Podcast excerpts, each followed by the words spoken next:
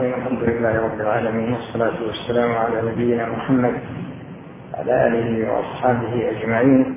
يقول المصنف رحمه الله: فصل في كبد والظنون في المصالح والمفاسد.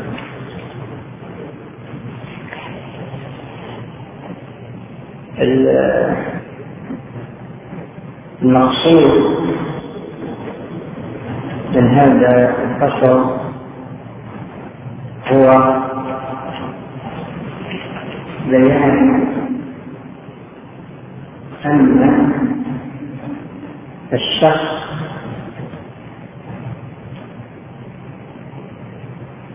يعمل عملا ويتوقع أن هذا العمل يتحقق، يعني يقدم على عمل يعمل الوسائل التي تهيئ له العمل ويعمل العمل أيضا. لكن هل الأمور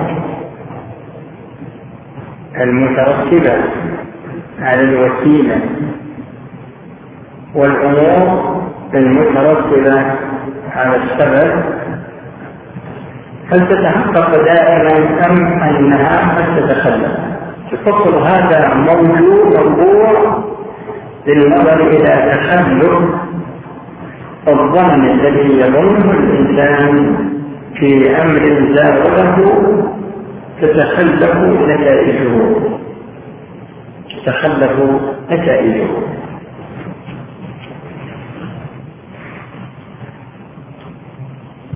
الإنسان يمشي من بيته إلى المسجد، هذه وسيلة،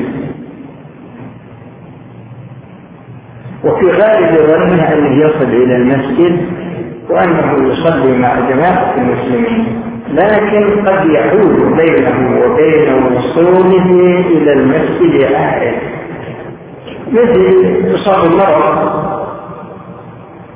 أو مثلا ينتقض وضوءه ويرجع إلى البيت يتوضأ وتفوته صلاة الجماعة، أو يحصل عليه حادث من الحوادث.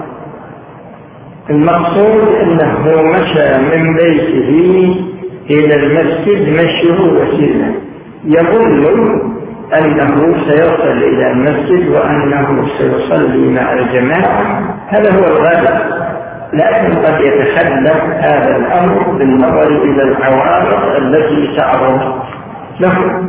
ونفس الشيء من ناحية الحج، يمشي من بيته، يعني يمشي من بيته سواء بالطائرة بالسيارة على الأقدام إذا كان قريب مثلا، لكنه يظن يعني أنه سيؤدي هذا الحج،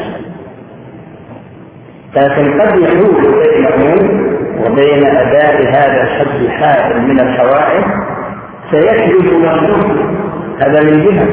ومن جهة أخرى، الغالب في الأعمال الإنسان إذا عملها أن الله سبحانه وتعالى يقبلها يقبلها هذا هو الأصل، لكن قد يكون هناك حائل يمنع القبول، اما بالنظر الى تشبه الشرط او بالنظر الى وجود مانع.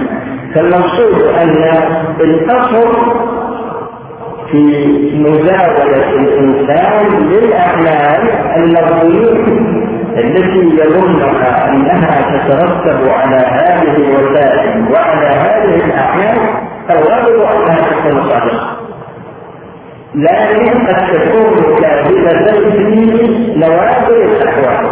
فالفصل هذا موضوع بالتخلف في النوادر. يقول رحمه الله: كذب الظنون نادر وصدقها غالب، ولذلك بني جلب مصالح الدارين ودفع مفاسدهما على الظنون، يعني أنت تعمل الأعمال الصالحة لكن لا تدري هل تقبل الله، لكن باب ظنك أن الله يتقبل ويتقبل، لكن قد يحصل عدم القبول بالنظر إلى ما ذكرته لكم، إلى تخلف شرط أو إلى وجود ما.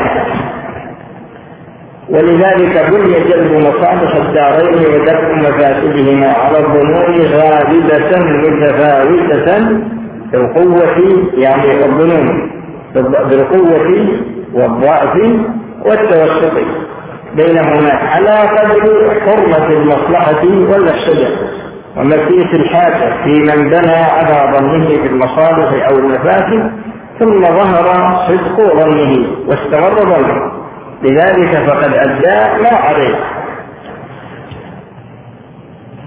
ومن أتى مصلحة، هذه مهمة جدا تنتبهون لها، ومن أتى مصلحة يظنها أو يعتقدها مفسدة كبيرة ثم بان كذب ظنه فقد فسق وانعزل، يعد كامل جامع رأى يظنها أجنبية، جامع امرأة يظنها أجنبيا فتبين في واقع الأمر أنها زوجته، فهي في واقع الأمر مصلحة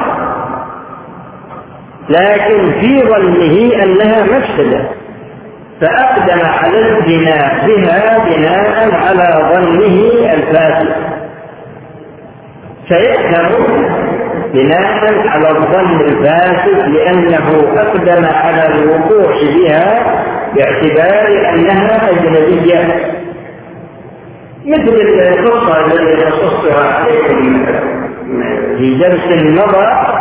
المرأة المرأة بعيدة لأنها من مثلا امرأة لها زوج وزوجها للصديقة، وصديقة هذه ليس بقبولها يؤلمنا مثلا بعد العشاء،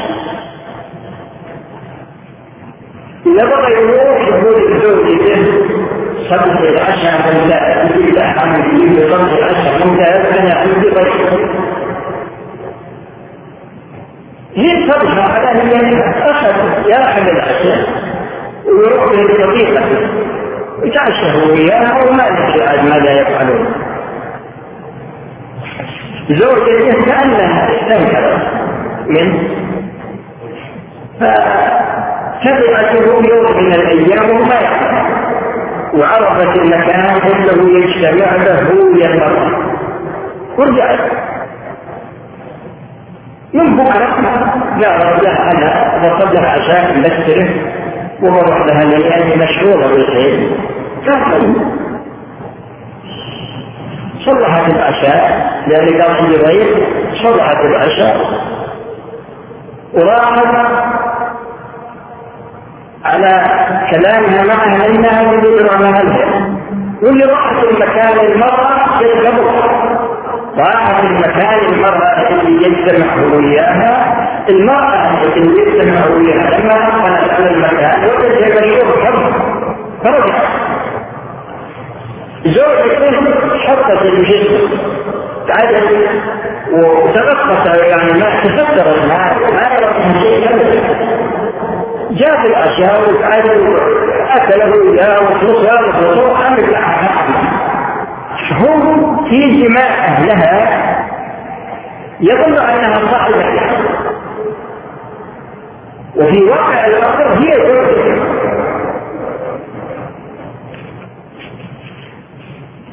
هم يعني أبدا من الأكل قالت الله العيادة لو قلت أخذت الأكل أخذت الماعون به الأكل وأخذت كل ما هذا قالت له وين نأخذ العشاء للأكل اللي عند عالم يعني كان يجيب أعدار المهم دخلت للبيت وما تشريها كانت أنا صاحبة تلك الليلة، وسبحان الله صار هذا توبة لها أنا غرضي ان الانسان قد يقدم على امر هو في واقع الامر مصلحه،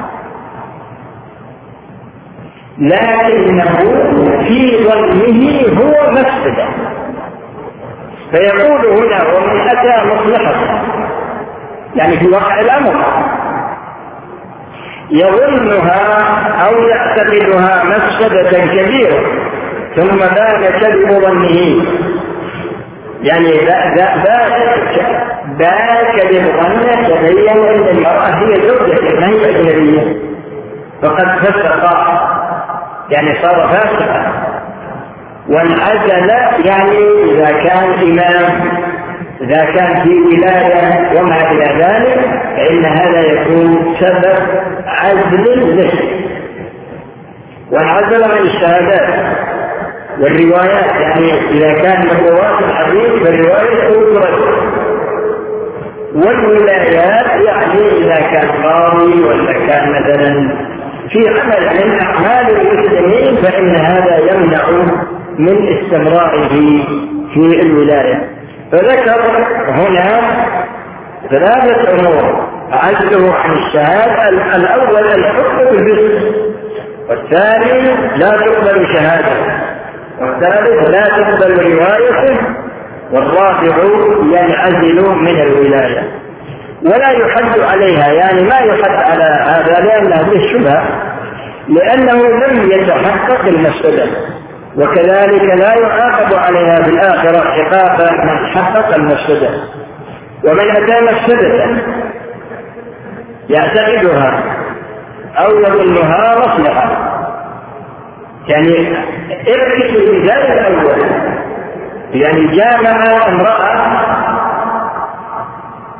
يظنها زوجته يظنها زوجته فبانت أجنبية، يعني عكس المثال الأول فبانت أجنبية أو يظنها مصلحة واجبة أو موجوبة، فلا إثم عليه بظنه، ويترتب على تلك المفسدة أحكامها اللائقة بها من تغريم وغيرها الذي يترتب عليها من المحرم والإسلام وما إلى ذلك. بعد ذلك يقول رحمه الله: فصل، هذا تحتاجون إلى أنكم تتنبهون له جدا، فيما يترك من مصالح النجد والإيجاب لما يتعلق به من عذر أو مفسدة.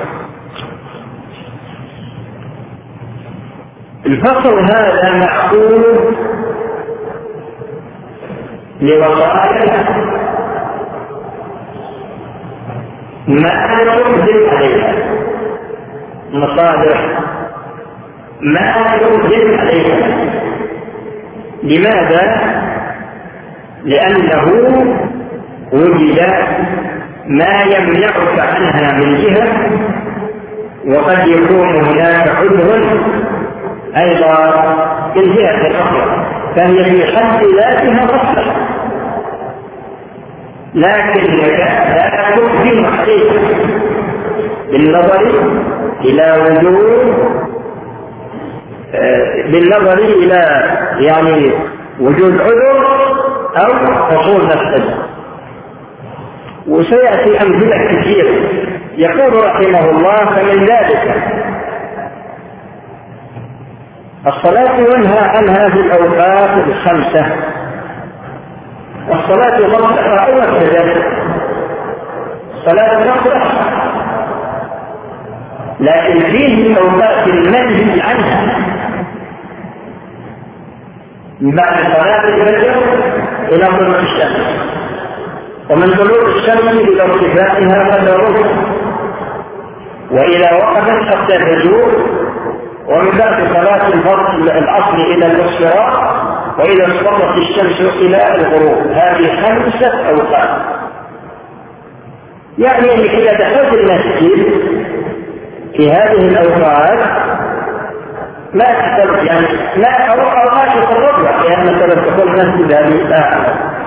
ما تتطلع ما تتطلع في هذه الأوقات، فإذا نظرت إلى الصلاة فإنها عبادة ومصلحة، لكن إن الشارع منع الصلاة في هذه الأوقات، يعني منع أنك تتطوع، منع أنك تتطوع، فوجود هذا العذر وجود هذا العذر هو الذي يمنعك من من التطوع إلى الصلاة، ويجب تركها بالإكراه بالقتل. يعني يقول لو أن شخصا قال له لا تصلي هذا الوقت وإن صليت قتلتك، يقول يؤخر الصلاة، يؤخر الصلاة عمل صالح، لكن سيترتب على فعلها أنه يؤخر، فيؤخرها ويقضيها بما ذلك.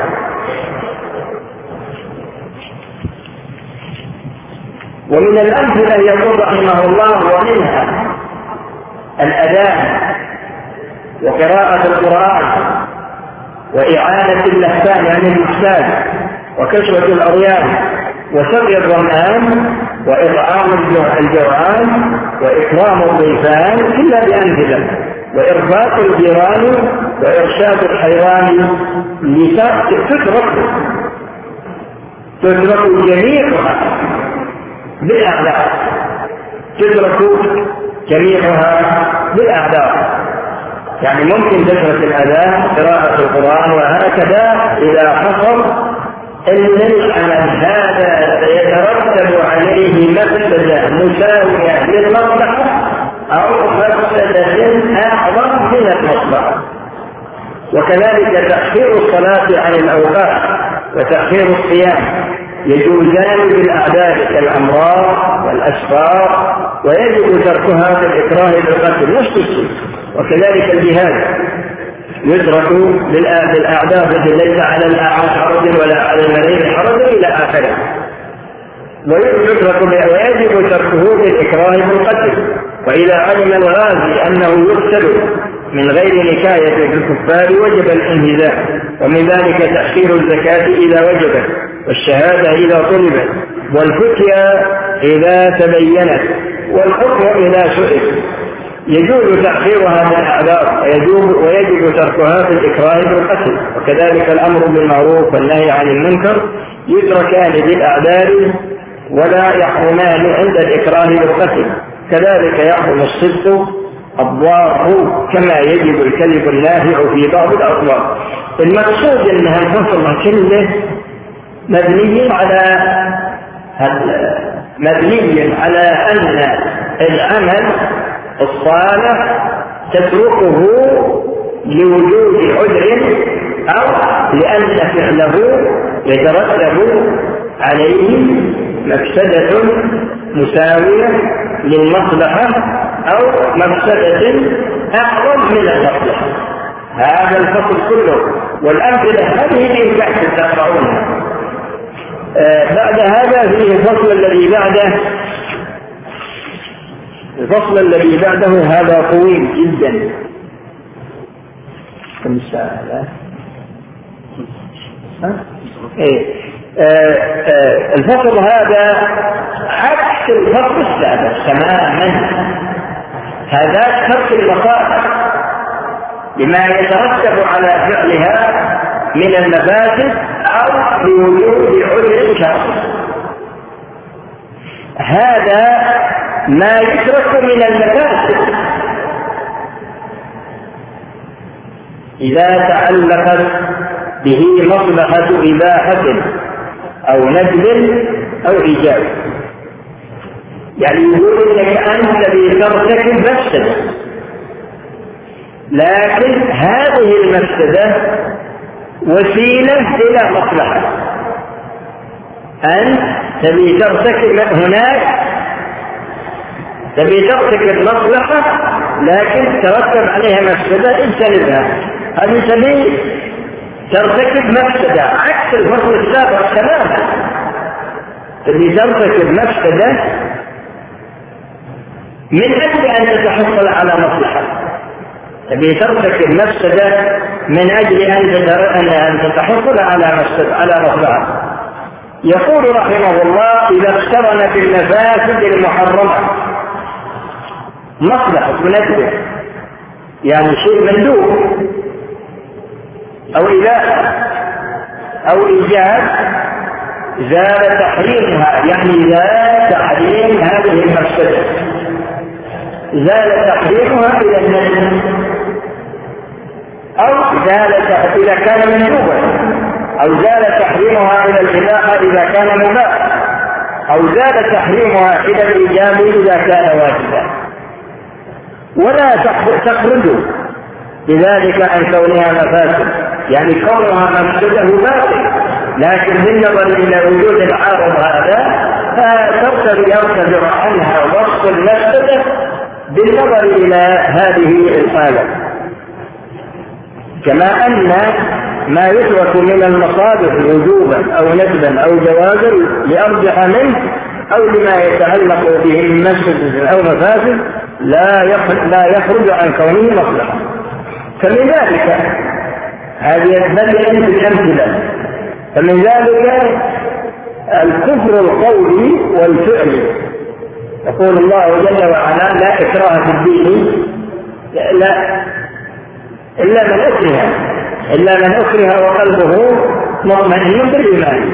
يعني إذا أكره الإنسان على كلمة الكفر ما به معنى، وذلك من أجل أن يعصم ماله. لكن الشرك لا، الشرك ما يفعل، الشرك بالله ما يباح، سواء كان من جهة القول وكان من جهة الفعل. أما الكفر فلا.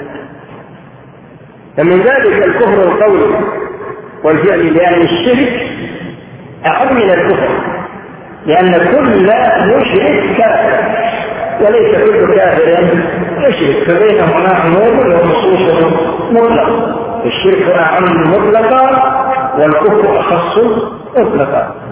كما أن ما يترك من المصالح وجوبا أو ندبا أو جوازا لأرجح منه أو ما يتعلق به من مفسدة أو مفاسد لا يخرج عن كونه مصلحة. فمن ذلك الكفر القولي والفعل يباحان بالإكراه مع طمأنينة القلب بالإيمان. هذا مثال. المثال الآخر: وكذلك القتل يجب بالكفر، يعني الإنسان إذا ارتد عن الإسلام إذا ارتد الإنسان عن الإسلام فإنه يقتل كافرا، يجب بالكفر والبغي والصياد. يعني الإنسان ما في مانع، إذا كان الإنسان كافر ما في مانع من قتله، وإذا كان باريا، وإذا كان صائلا، إذا صال عليك مثلا ولا يندفع إلا بالقتل فإنك تقتله على النفوس والأبضاع، ويجوز بالصياد على الأموال. يعني لو صال على أخذ مالك يجوز له قتله. وكذلك الجرح والقتل، يعني الإنسان مثلا إذا جرح ما في مانع من أنه يقتصر مثل القتل، يجوزان بالقصاص ويجبان بالسرقة، يعني تقطع يد السارق.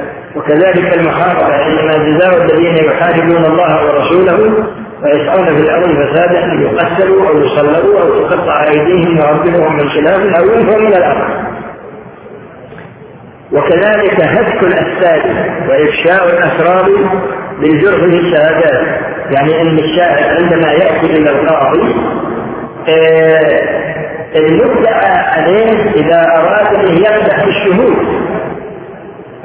يعرف ناس لا يعرف ولا الشهود لأنهم مثلا فيهم حجور، ما في معنى أن الأشخاص الذين يعلمون أن هذا الشاهد ماذا فاسد وما مثلا ما يشهد صلاة الجماعة أو يعمل شيئا مثلا من المحرمات، ما يمنع أن الشخص يأتي إلى القاضي ويقول: أنا أعلم أن هذا الشخص هذه صفته وصفته، وبعد ذلك صلاة الرواية.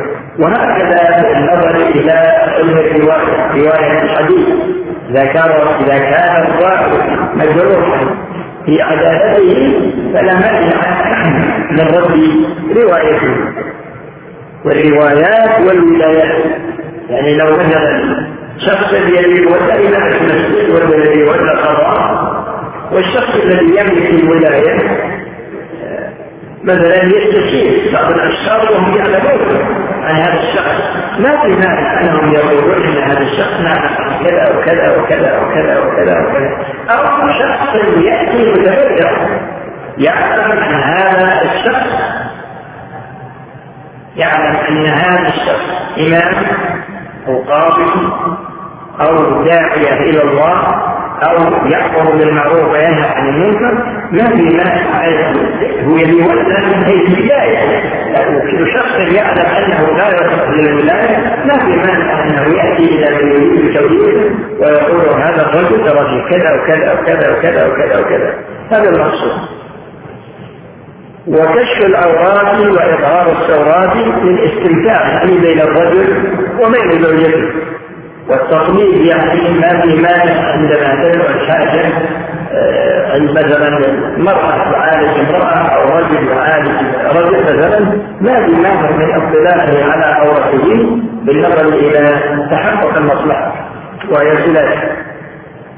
وكشف السوءات لأجل الختان، يعني ختان الولد لو صار كثير أو ختان البنت مثلا، وكذلك تخريب الديار تخريب الاشجار شق الانهار جائز في حق الكفار، يعني ما يجوز للمسلمين اذا تمكنوا من تخريب ديار الكفار او تحريق اشجارهم او ما الى ذلك، هذا لا يمانع.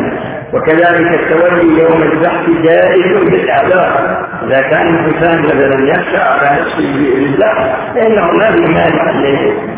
وهكذا قتل النساء والصبيان إذا تفرس بهم الكفار، كل هذه أمثلة. وكذلك الإرقاء يعني العبيد والإحراق والإغراق في حق الكفار، وكذلك الإقتار والإملاك لوفاء ديون الغرباء، وكذلك الحبس، وكذلك يجب حبس الجناح، كذلك يجب النفي في زنا البكر، كذلك يجب الرجم في زنا المحصن، وكذلك يجب التحريق والتغريق في القتال، كذلك يجب الكذب لإصلاح ذات البين للإصلاح، ويجب حفاظ الانتماء والأمانات والأضلاع، وكذلك شهادة الزور إلى آخره، وكذلك القتل، وكذلك السرقة الجزء إلى آخر الأمثلة. المهم أنكم تعرفون الفرق بين الفصلين. الفصل الأول مصلحة مهدرة لأن فعلها ممنوع منه بعذر أو لأنه يترتب عليه مشكلة، والفصل الثاني هذا مفسدة تريد أن ترتكبها لكنها تحقق مصلحة. والحمد لله رب العالمين، وصلى الله وسلم على نبينا محمد وعلى آله وأصحابه أجمعين. نقف على هذا الفصل، فصل فيما لا يتعلق به الطلب والتكليف من المفاسد. من المصالح والمفاسد هذا إن شاء الله سيكون هو محل الدرس القادم، والسلام عليكم ورحمة الله وبركاته.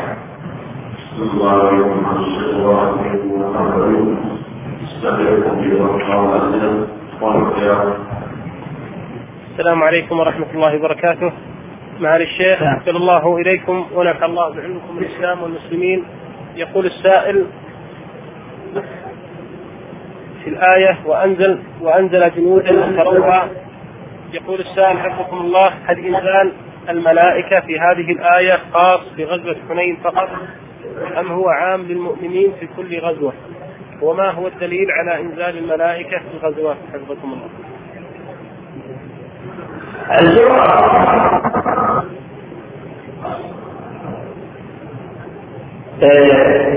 في أصل لا بد أن يتنبه، وهذا الأصل هو الاستصحاب، والاستصحاب تارة يكون في الأمور الموجودة، وإذا كانت الأمور الموجودة فالأصل بقاء الموجود حتى يجد ما يدل على زواله. إذا تعلق الاستصحاب بالأمور الموجودة فالأصل بقاءه بقاء وجود هذا الشيء حتى يلد ما يلد أحد أعداءه. وإذا خلقوا الاستصحاب بالأمور العملية وإذا تعلق بها فيكون الأصل بقاءها معلومة حتى يلد دليل يدل على وجودها. بناء على ذلك فالمقصود بهذه المسألة هو عدم وجود الملائكة،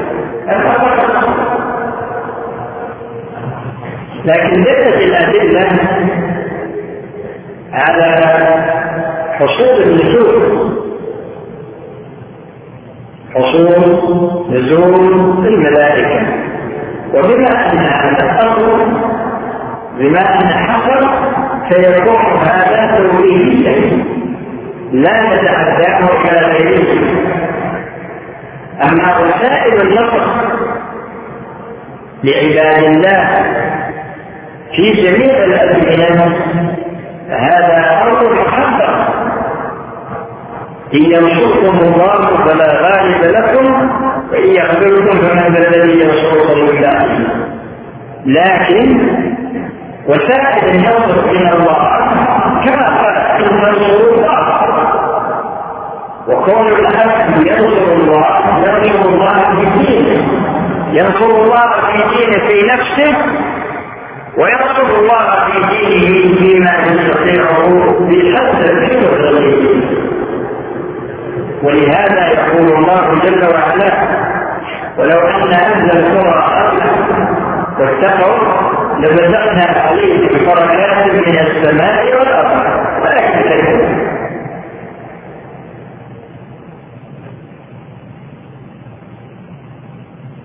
فالعلاقه بين العباد وبين الله هي الخلق، وجاء من الحديث يحكم الله يحكم على كل تبدل الى يوم القيامه. فيه قصه مختصره، تعرفون الشيطان يجري من ابن ادم مجرى الدم. فيه رجل يودي يجمع بنات من أهلهم يوديهم لكلهم ويرجعهم يوزعهم. لا أدري ما الذي قام بقلبه المهم أنه يوزع البنات والرجل واحد. التفت إليها ووجدها نائمة، لما وجد انها نائمه خرج بهذا الوقت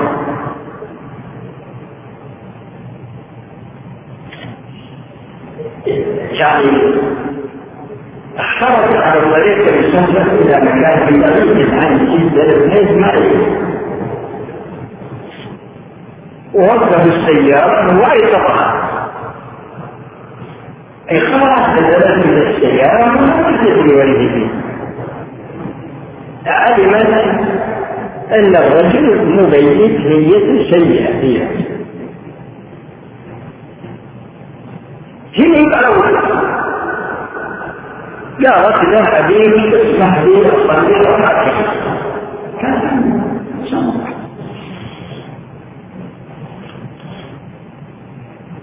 إنه يقول كبر وسجدت ووقعت في السجود في الدعاء. ما علمت إلا إن سيارة سوبرمان واقف في الزنزانة فيها شخصان، واحد يشبه أباها والثاني يشبه أخاها تماما، وما يدري واحد منهم يفتح السيارة ويركبها معه ويروح بهم يروحون لله ويوقفون عند باب أهلها وتنزل وتطرق الباب وتنشر وإلى أبوها وأخوها في البيت طلعوا يدورون السيارة. فما نزلت عناية الله بخلقه هذه باقية إلى أن تقوم الساعة، لكن العناية ليس بتحت مثل واحد جاء الرسول من العرب وقال يا رسول الله أعطني حتى أنبأ فإن مسحي هو رئيس عرب فإن مسحي زيد ولم شيء، جعلت إهلاك الله إذا مدح فمدحه زين وإذا ذم فذمه شيء.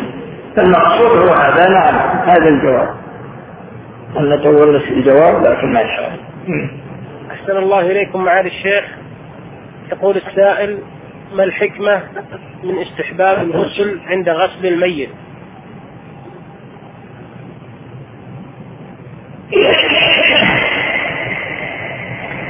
الجواب: من القواعد المقررة في الشريعة أن الأمر في العبادات التوقيت، والتوقيت هذا يترتب عليه حوائج. الأمر الأول أنه لا يكون أحدا،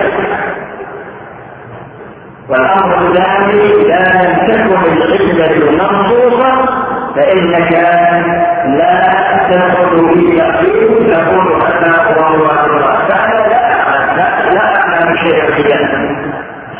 نعم. أحسن الله إليكم معالي الشيخ. يقول السائل: هل مس عورة الطفل لإزالة النجاسة وغسلها هل هي تنقض الوضوء؟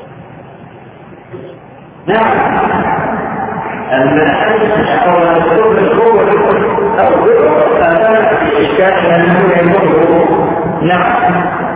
أحسن الله إليكم معالي الشيخ. يقول السائل: هل ما يخرج من الطفل من الاستفراغ إذا لامس الثوب هل يجب غسله حتى ولو كان يسيرا؟ نعم. يقول يقول السائل حفظكم الله: ما الحكم في من يتتبع ذلات العلماء وولاة الأمور وينشر معايبهم في المجالس ويتنقص من أفعالهم ويسخر بهم؟ بالنسبة للعلماء هذا في الدنيا، وبالنسبة للآخرة سيقف هو وكل واحد منهم يأخذون من حسناته لقدر ما فعلهم، فإن فنجت حسناته أخذت من سيئاتهم فغلقت عليهم وغلق منهم. هذا هو الجواب في الدنيا والجواب في الآخرة. نعم. يقول السائل حفظكم الله معالي الشيخ أحسن الله إليكم: هل يجوز السعي للوظائف القيادية التي يكون فيها إدارة للناس أم أن ذلك يعتبر من طلب الولاية المطلوبة؟ الولايات التي تعتبر الوظائف العامة والوظائف إنما يدخلونها دون إليها، وإذا أُوِّلَ إليها لم يوفق في العمل. إن لا يولي هذا الأمر بعد ذلك، لا تطلب الإمارة فإنك إن تعطيتها تريد إليها. إذا أعطي الولاية في سبع قدر يولي إليها، أما إذا جاء الولاية بدون سبب ويعرف من نفسه أنه قادر على أداء هذه الوظيفة إنه يتبع، وإذا كان يعلم من نفسه أنه لا يصلح لها فلا يعمل لها، لأنها نعمة الموضوع وليست الباطل. ومن يدعو أن الشخص عندما يتولى فمسؤولي صعد أحد الخلفاء إلى العرفة بعد عشر يوم عرفة ورأى كثرة الناس فتأجب من كثرتهم، وقال له رجل من بضاعته: يا أمير المؤمنين أنا أكثركم. قال: كيف؟ قال: كل واحد منهم مسؤول عن نفسه، وأنت مسؤول عن نفسك وعن كل أمر. وعمر رضي الله عنه لو حمل حمارا خليصا ليس من طرق العراق لسئل عمر بهذا لم يصل ذلك الطريق. وقصة إنها مرة لما كان حليفا كان يتجول في الليل فرأى نارا فجاء إليها فوجد امرأة ومعها صديق خيار ووجد لها رمضان حمر ورأى حمر يرتدل ووضعت عليه ماء وصفر تنظره فقال من هذا؟ فقال هذا حمر ورأته بالبدل ووضعت عليه ماء أنظره الذي به الأولاد حتى ينام تولى عمر الأمر وضيعه كما تعلم عمر تولى عمر الأمر وضيعه رجع إلى بيت المال وأخذ دليل وأخذ أشياء جاءها وضرب لهم هو وعشاء في الليل وقال إذا أصبحت فأتي المكان الفلاني فذلك على عمر.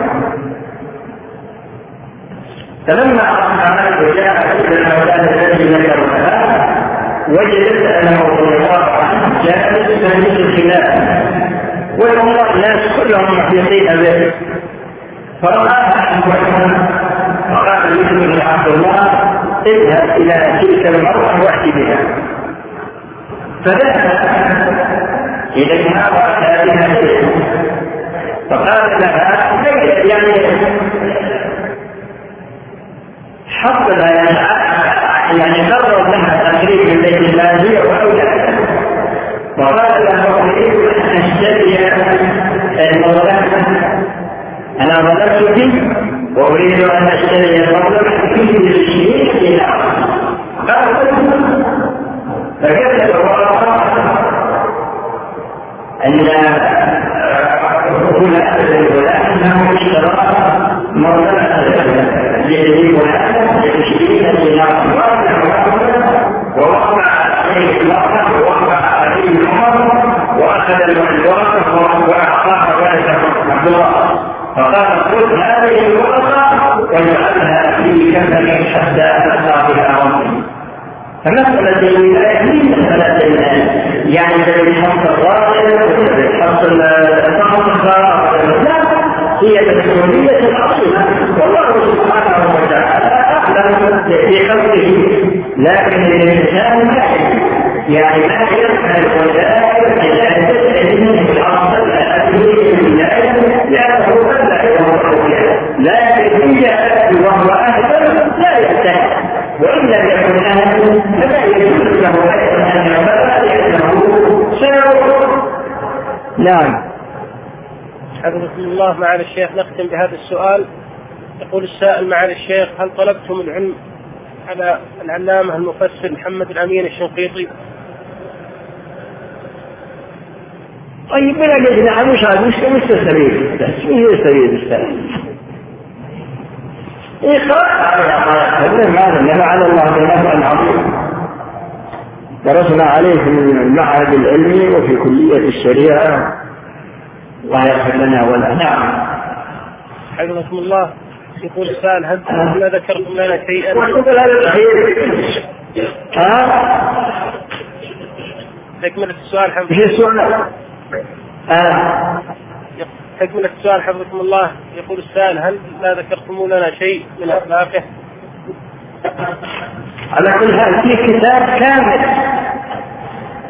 في الشيخ الأمين رحمه الله فيه رحلته وتباع في السوق الرحلة الحجازية كتب فيها جميع ما يتعلق بالحياة اشترى من السوق إن شاء الله تكون على هذا. سائل يقول ما الفرق بين الحكم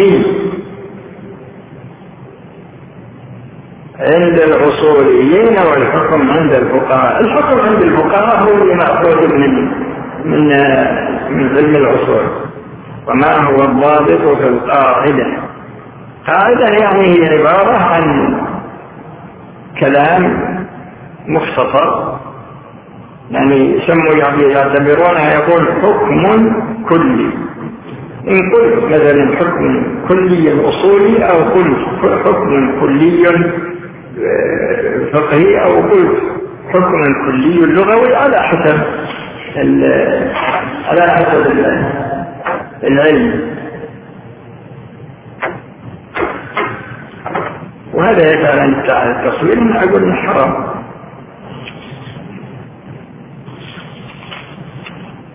رجل انتقض وضوءه وهو يصلي بالناس لكنه تعمد إذا كان متحقق، لأن ترى بعض الناس في عنده وساوس، لكن إذا تحقق أن انتقض وضوءه ما يجوز الاستمرار، لكن بالنسبة لصلاته باطلة وصلاته صحيحة ولا يجوز أن يعود من هذا الشيء. وهذا يسأل عن تزويج الأبناء معهم المعص من النفقة، لكن الأمور الآن أصبحت مهجة، يعني كثيرا الناس صاروا يتسابقون فيها بكثرة، ولهذا فيه الآن ضرر بالنسبة للبنات وفيه ضرر بالنسبة للشباب، بس ما يدري عنها أحد الناس اللي ما يعني يسألون عنها يعيشونها من الآن من الأهل ومن الأقارب. ولا لو حصل أن الناس يسلكون مسلكهم تسجيل أمور بقدر الاستطاعة، يكون هذا في مصلحة ويعيد تكفير للنسل تكفير للنسل وفيه أيضا منع للفساد بالنسبة للبنات، وفيه أيضا منع للفساد بالنسبة للأولاد، لأن الله سبحانه وتعالى جعل لكل من الرجل والزوج والمرأة يعني طاقة طبيعية، وليس العدل يمنح من الانتقاد والمقابلة والمحولة.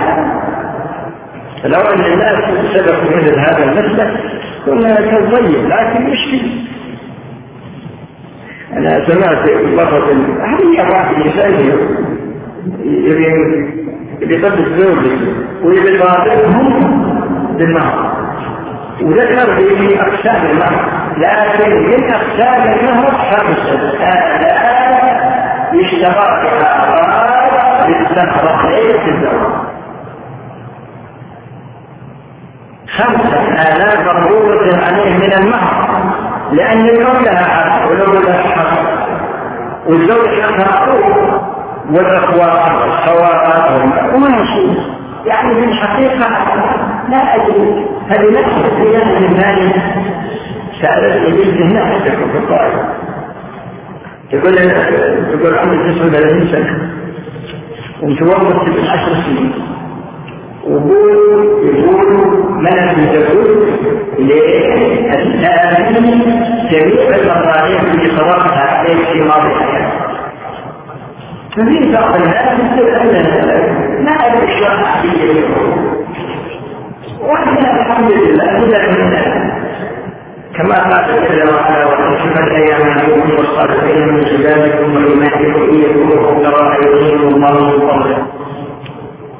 لكن الناس الناس من الناحية التي حالة أحسن في واحد مرة مرة عليه تزوج الأخوة في الشعور كان والله الحمد لله لبحنا خمس مهرين كمشي ومع بعيد وجعلنا في وسط بطنه خروف وخروف بطن خروف هذه كثمتي شهرنا بخروف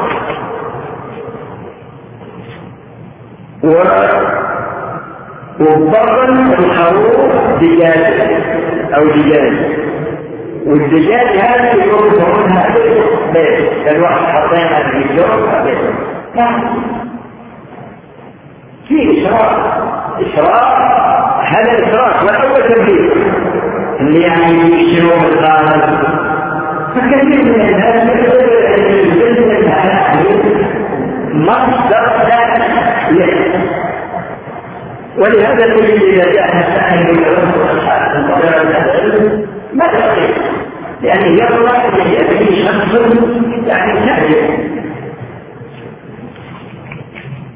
أن يجوز الصلاة بين بين إمامين. من يفعل الرسول صلى الله عليه وسلم وأبو بكر يعني مش عليهم السلام.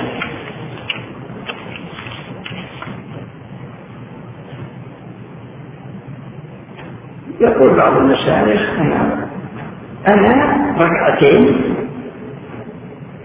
الشروق، إن ركعتين الشروق حديثنا ما هو صحيح، هذا لفاتت عهد الرسول صلى الله عليه وسلم.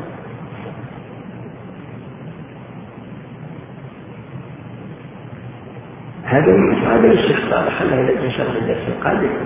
أقول هذا الوجه هذا الشيخ قال، يقول كثير من الشباب الصالحين من ضياع الوقت عليهم من غير فائدة، وخاصة ضياع قراءة القرآن، لا يحضرون إلى المسجد إلا بعد الإقامة، وهذه مشكلة كبيرة جدا. على كل حال الله سبحانه وتعالى يقول من عمل صالحا فلنفسه ومن اساء فعليها، ويقول من يعمل مثقال ذره خيرا يره ومن يعمل مثقال ذره شرا يره، والانسان ربي حياة ربي نفسه تربيه شرعيه.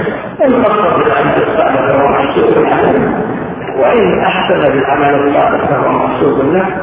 والحمد لله رب العالمين، وصلى الله وسلم على نبينا محمد وعلى اله واصحابه اجمعين، والسلام عليكم. بسم الله الرحمن الرحيم. مسألة مهودة لا لا خلنا هذا أشوف لا يوم إيه